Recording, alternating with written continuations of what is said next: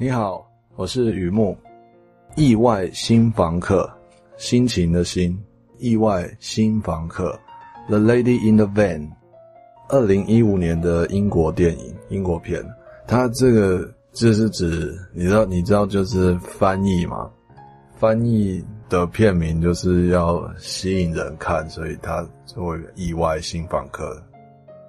故事的女主角，她住在一台货车上面，所以就可以说是货车上的女人，住在货车里的女人，呃，女士，lady，嗯，是这意思。那意外新房客很显然是把整个故事、整个电影已经看完了，那加上很多不可抗拒的因素，所以说他是意外新房客。OK。英国呃蛮有名的，其实蛮有名的一一个剧作家，就专门写剧本啊，舞台剧的剧本啊，Alan Bennett 同名作品《The Lady in the Van》之前发表是在舞台剧哦，还有小说，那个先有小说啦，那舞台剧这个形式，电影的版本是比较新的，但是同一个故事。他本人也为这个故事撰写电影剧本。常听到人家这样说，因为不一样，就是小说里面会，就是说写法会不一样。剧本的话，要像是对白啊，这个场景啊，所以他是要再写一遍，要不能直接拿着小说去去拍电影，这样都要都要写，不是指改编的意思，而是那个形式不一样。嗯，好，这样讲还是不太具体，没有关系，就是这意思。换句话说，哈，这个意外新房客不是一个最新的东西，它是一个在英国还蛮爱看戏的人都还蛮知道这个故事的，所以它是算是一个经典好戏啊。预告片里面呢，我经常会讲到预告片、预告片、预告的片，这个预告片里面啊，因为我自己有在。另外一个频道有翻译预告片的中文字幕嘛，分享推荐蛮有意思的故事，好的片子，帮大家选片啊，呃，也会着手翻译啊，所以常会讲预告片。预告片有有兴趣的话可以逛一逛，那片子我自己是觉得都都还蛮不错。你知道有时候就是人很想要看一个。但是不知道要怎么怎么讲，像以前其实会去出租店哦，我在讲这是有点久远了嘛，会跟老板聊天啊，老板会跟你跟你讲一些，老板会跟你说一些，诶、欸、这个还不错啊，大家反应怎么样？但现在就是比较现代了嘛，就你只能在网络上面，你去看人家的，像你现在正在做的事情，当然。那有人跟你说话，你读者呢还觉得比较生动一些啊。那有的诸多原因啊，都觉得怎么好像都是特别热门的。其实我想要看故事啊，我只是想要看某些题材的，所以我就是我就这样做。好，我们言归正传哈。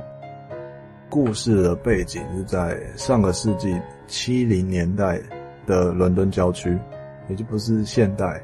不是那么现代，啊，至少四十年前，有一位单身独居的中年作家，家门前巷口出现一台破旧的箱型车，很破烂，是真的蛮破烂，但他还能够开了。还有一位衣衫褴褛啊，身体散发着异味的流浪婆婆，使得周围的居民呢，在那个区域那个巷子那边的议论纷纷。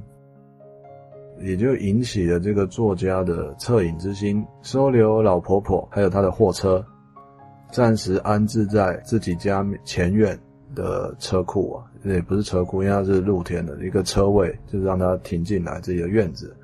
随着时间呢，逐渐发现这个老婆婆的怪异行径呢，有她岁月里的故事，有她的原因。电影由老牌演员呃 Maggie Smith 哦，她是非常棒的，我个人觉得呃非常出色的演员，生动演绎老婆婆的一举一动啊，有她的坚持啊，一颦一笑有她的魅力啊，这整部电影让人看了觉得风趣幽默，而且会感动的好故事。就提到 Maggie Smith，她就是呃，怎么说？我是想到老演员哦，上年纪，呃，不是上年纪而已，她真的蛮老，她应该是八十几了吧？现在应该应该有八十几。就是你知道他会发出一些声音，不是在说话，好比说，嗯，嗯。就是是这种声音，它它它是一种反应，你知道吗？那是老人家会有的反应，它完全浓浓缩在里面。就是他他可能觉得同意，他也可能觉得不同意，不知道看情况。那个是人体构造是很特别的地方。老人家发出这样的声音是没有办法用演的，他非常的传神，而那种反应是恰到好处。比起在那种反应的时候说一个“我不是这么觉得”。或者是我觉得你你说的没错，感觉完全不一样，所以他他真的是很棒。喜欢这部电影的读者也会感兴趣，另外一部叫做《巴黎窈窕淑女》（My Old Lady），二零一四的片子，这是性质蛮相似的。好的，我来说一下，分享一下我观后感，分几个部分来来分享一下。超现实的作家，超现实的那个怎么讲？就是比现实还要再有更多的想象。我我不是在讲定义啦，我是是描述一下，超现实是一个专有名词嘛。我说这个作家是超现实啊，这里的现实当然不是指那种功利挂帅的价值观，就这人好现实啊。而是这个中年作家在电影里面，这是电影版本独有的，也是电影的一个特色啊。它可以呈现超现实的状态，好比说人人在幻想的时候，电影是可以把这个幻想的情境拍出来的。而这中年作家时常会出现两个，就自己跟自己说话，但是代表他两种不同的价值观，两种不同的人格特质。一个呢是负责自己的生活起居，与人来往、社交。我就要说，就是呃，打趣的说比较英国人啊，甚至把自己的一些东西会伪装起来，不是那么时时刻刻的真情流露。但是英国人有点 gay 森啊，就是就是这样，他他他们生活的环境的文化之类的啊，只是一个一个观察而已。另一个他哦。独善其身，专注于写作，不想要跟人家社交，不想要跟人家来往，蛮明显可以感觉得到这两个特质。如如果真的一直一直忙于生活起居的话，他也不用写作了。那完全的独善其身，只只关起门来写故事的话，那他也不用生活了。所以他，但是这两个想法是很很有趣的。如果他可以形成对话的时候啊，一种。电影的特殊效果，无非就是想要透过这个人物传达一个看法。每个人心中都不止一个自己。比方说，这个电影里面巷子啊，出现流浪婆婆，作家身为那个区域的居民啊，他住在那边，一个自己想要关心婆婆，另一个自己又认为不应该惹麻烦。还没有跟婆婆说话之前呢。作家的自言自语就是，这是一种象征。我们也会啊，在脑子里面想事情的时候，这应该怎么办呢？我们看同一件事情的时候，心里面会有好几个想法，好几个选项嘛。但是只有我们自己知道，在我们还没有说出来的时候，而在现实生活中是不可能出现另一个自己和自己对话，可是，在电影里面是可以的啊。所以这种超现实的表现方式，它。它蛮有意义的，可以让我们看电影的时候会想一想，自己真的，呃，考虑事情的时候有没有相似的经验。第二个部分是和自己不一样的人。电影里的作家让老婆婆还有她的货车暂时的安置在自己家的前院车位，可以说是非常戏剧化的，一晃眼就是十几年。十几年这样子一起生活，再加个引号啊，老婆婆还是住在货车里面，她只是不没有把那个货车停在街上，而是停在某个人的怎么说呢？领土范围，就是他的家的车位嘛，所以看起来不是那么的流浪，但是他没有住在同一个屋子里。和自己不一样的人，特别是在哦，人要跟人近距离的生活。全宇宙都知道，不是一件容易的事情啊！成年人在一起生活，一定产生许多摩擦、冲突、看不顺眼的地方。听起来很负面嘛，实际它不是负面，因为人跟人都有不一样的地方嘛。年轻的时候有很多说法，比如说这这种这种这种情况就要有耐心啊，呃，包容啊，爱啊等等，而使得彼此可以一起生活。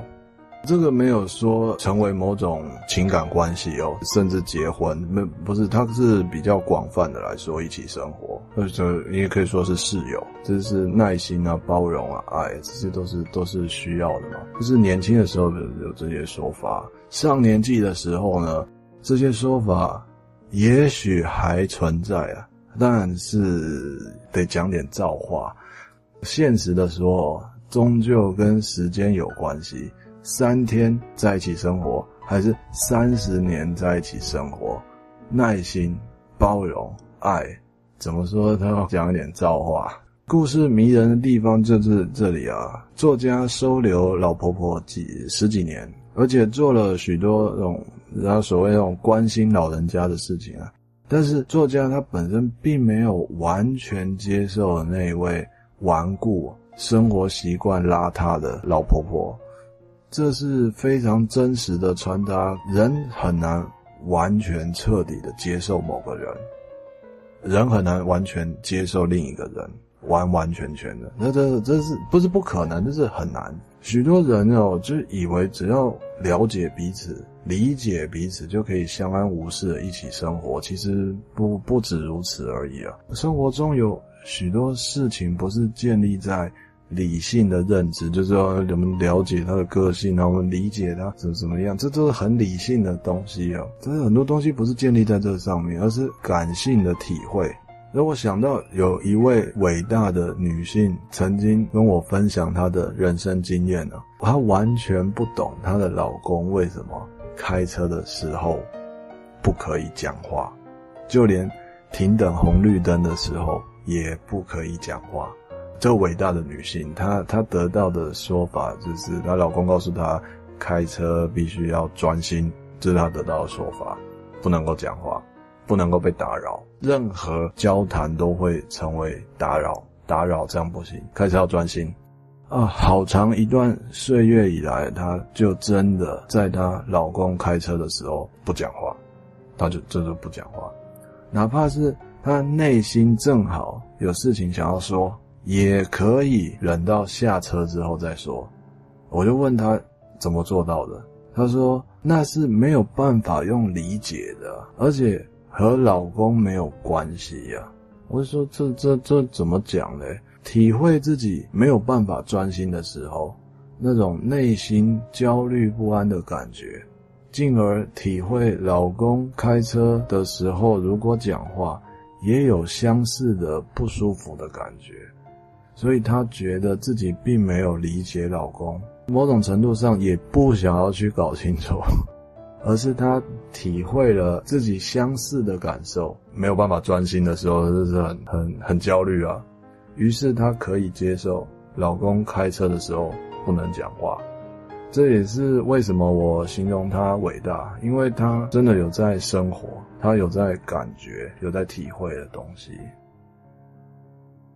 电影里的作家收留这老婆婆，就等于是给了自己一个机会。也许他为了写作题材，你知道，你知道，创作人需要一些外来的素材嘛？哈，为了写作题材而去亲近怪异行径的人，还有光怪陆离的事。